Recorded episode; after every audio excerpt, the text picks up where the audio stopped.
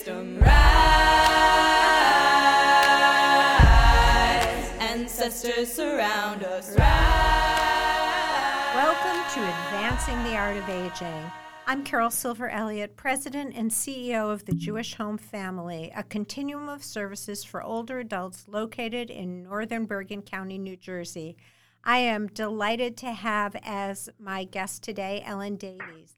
And Ellen is a personal trainer, but she's someone who's done not just personal training, she's got lots of other certifications I'm going to ask her to tell us about, and who does a lot of work with older adults. So, we're going to talk a little bit today about fitness and health, and then specifically hone in on what older adults can do to stay healthy.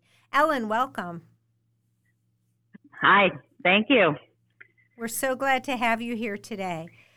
I'm happy to be here. Thank you for asking me. Oh, yeah. Um, can you talk a little bit about how you got involved in the work that you do? you've been you've been a trainer for a long time. What made you get interested in that in that work, and sort of how did you progress in that? I think um, for me, fitness is kind of in the genes. Like my dad was a runner and a biker, and he was played handball and was a swimmer, and did all kinds of things. And I watched him grow while I was growing up. Um, I even introduced him to spinning when he was in his mid to late 60s. He was an avid biker for a while um, and did Pilates and yoga. And then eventually, when I had my second daughter, there was a mom's morning out that was run by the hospital. So they had a babysitting, and and the moms that just had babies would work out. And then from there, we would develop some kind of relationship with other moms that were in the same boat as us. Mm-hmm. And then from there, I was like, oh, this is, I really like this, you know, and I went on to um, become certified to teach Group X. And from there, I went on to become certified to be a personal trainer and so on.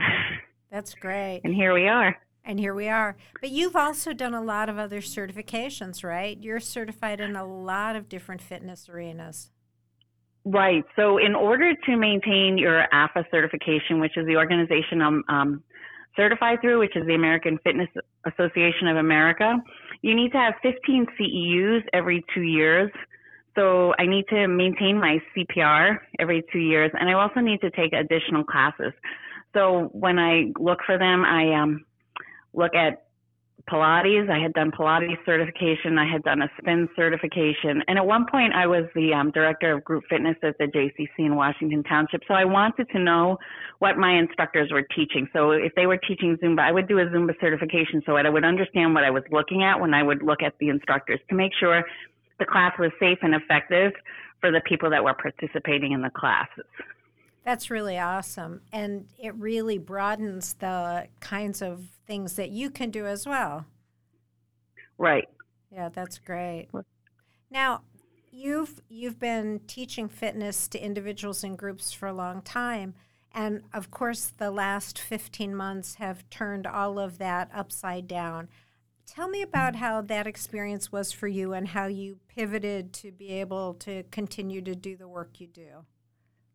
Well, it was very interesting. I went on to Zoom, and I even have a client, 91 years old, who FaceTimes with me three times a week, That's and cool. we work out with her. I, I work out with her from her home, and she sits in. I have her sitting in a chair because I can't be there to spot her, so it makes me more comfortable to have her in a chair, or if she's standing behind the chair, to hold on to the chair. If I was with her, she she would probably be moving a little bit more. I'd have her on a treadmill or something to walk a little bit to warm up but because I'm just watching her online, you know, safety is, is primary concern. For sure. So we try to do that. It must have been though pretty challenging to sort of shift from being physically with people to to being virtual with people. That that I mean, I know how challenging it was for us from a purely business perspective, but from a fitness perspective when you're accustomed to sort of being present and helping people adjust their position, that that had to require some sort of mental gymnastics for you too, I would think. Right. First of all, you're reversed. So if you're telling them right and you're moving your arm to demonstrate the move, you have to be moving your left arm. so that they can, if they're trying to follow you. And you can't be as tactile, you can't be as hands on to like just get the small adjustments in. And the camera isn't always at the right angle. So maybe I see from the chin to the stomach and you're trying to figure out how to adjust that and and still that they're still able to hear you because the further away she would get sometimes get from the device, the harder it was for her to hear me. So I would have to have her close and be far away so that she could see me and know what I was doing at least. It's so hard. I know with our Rock Steady boxing program that we do through the Jewish Home for individuals with a diagnosis of Parkinson's, we m- moved to virtual like everything else last a year ago March, March of 2020.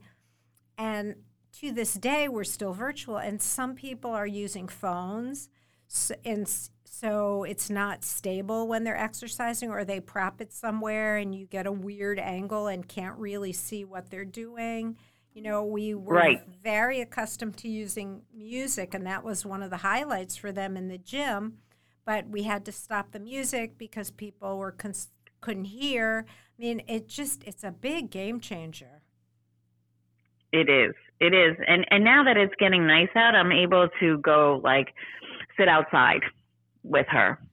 So we can still maintain our distance, and now I can see her. Oh, in real life, and which it, is great.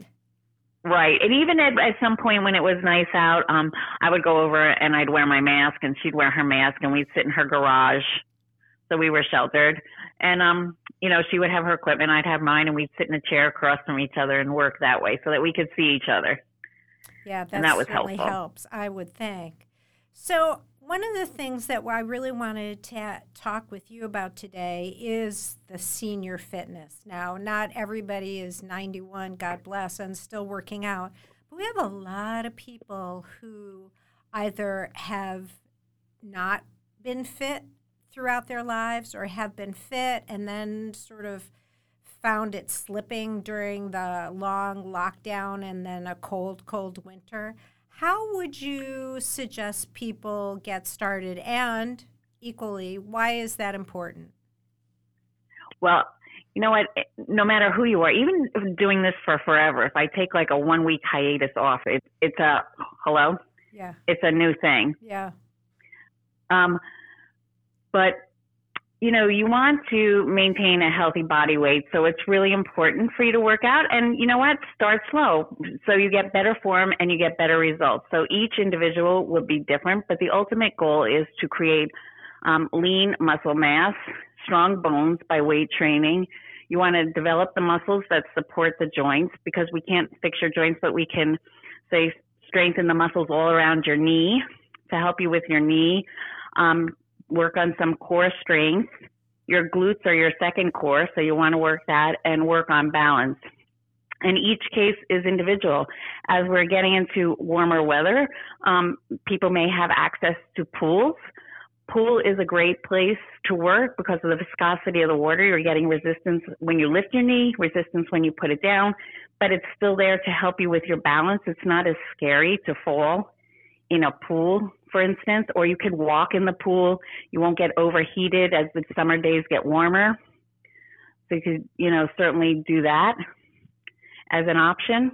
Sure. Um, people without a pool, you know, I would say light weights and even TheraBands are really good tools to use to work out with um, even a Pilates ball or a ball that you would bounce as a kid to use it to squeeze to work chest muscles or squeeze to work your inner thigh muscles.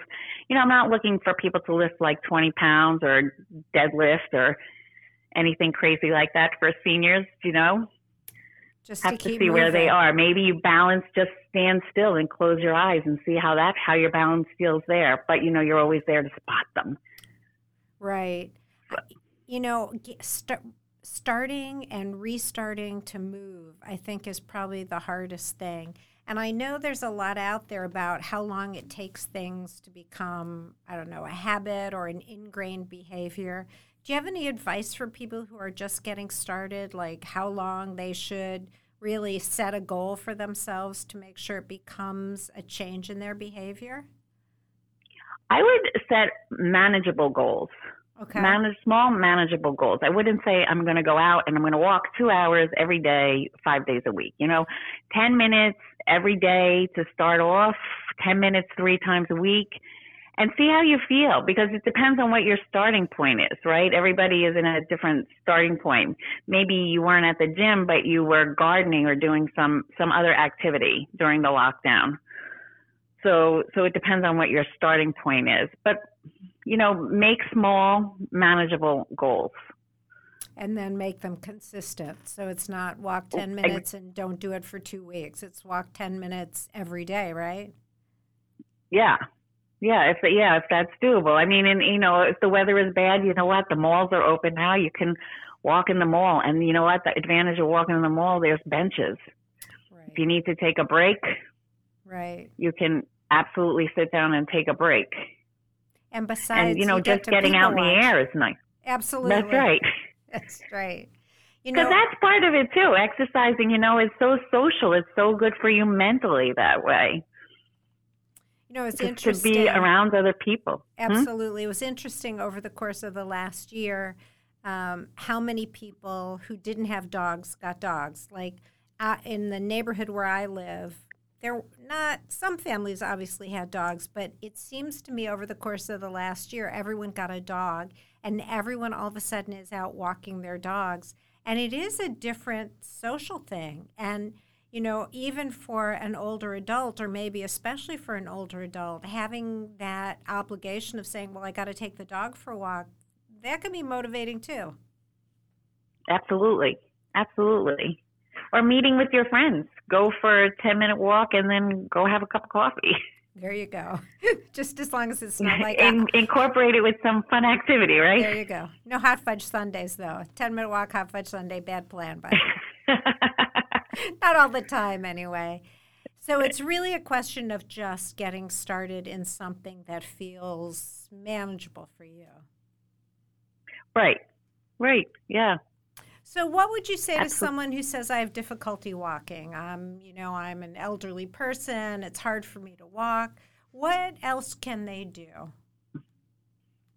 Well, there's certainly a lot of exercises you can do from your chair in and of itself. I mean, you can do calf raises and, and knee lifts, and you can lift weights in the chair. You can train your upper body.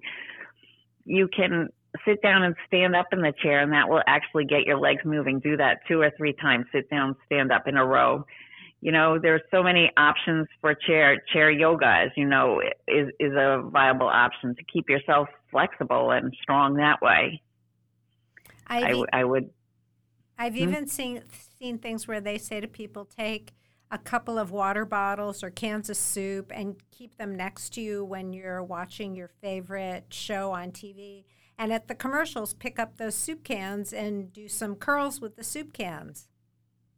Absolutely. And you know, when the pandemic first happened, that's what people were using for weights because people didn't have at the beginning home gym equipment and people didn't, and things were not being delivered very fast. So we had to make do with what we had. And people were doing that using water bottles and cans for weights or body weights. Yeah. You know, you can use your own body for a weight. So it's really, when you come down to it, it's really just move, right? It's really just get moving in whatever way you can. Even, yeah, even if you turn on the music and dance, it's good, right? Absolutely. Makes you feel good. The endorphins start kicking in. You feel good about yourself when you start moving. So it's not just so, for your body, it's also for the rest of you. Yeah, absolutely. Absolutely good for your. It, it keeps you sane, right? It keeps you balanced. It makes those, like I said, those endorphins, all those feel good hormones kick in when you start moving, and especially if you start moving and you're able to be outside now that the weather is getting nicer, you really feel good, right? Get out in nature. Absolutely. So, Ellen, if you had to give somebody sort of one important piece of advice, some of our older our older folks who are mm-hmm. listening, what would that advice be? Find something that you really like to do, find something that you're passionate about and, and just incorporate just a small amount of movement in every day, right? It's about quality of life, right? You want to sit down and play with your grandkids. You want to walk the dog, whatever. It's all about quality of life for me. That would be my advice to you. It's perfect. Thank you. And thank you so much for being here today. Thank you for having me. It's been a pleasure. Be well. All of the children rise. Elders with wisdom rise. Ancestors surround us rise.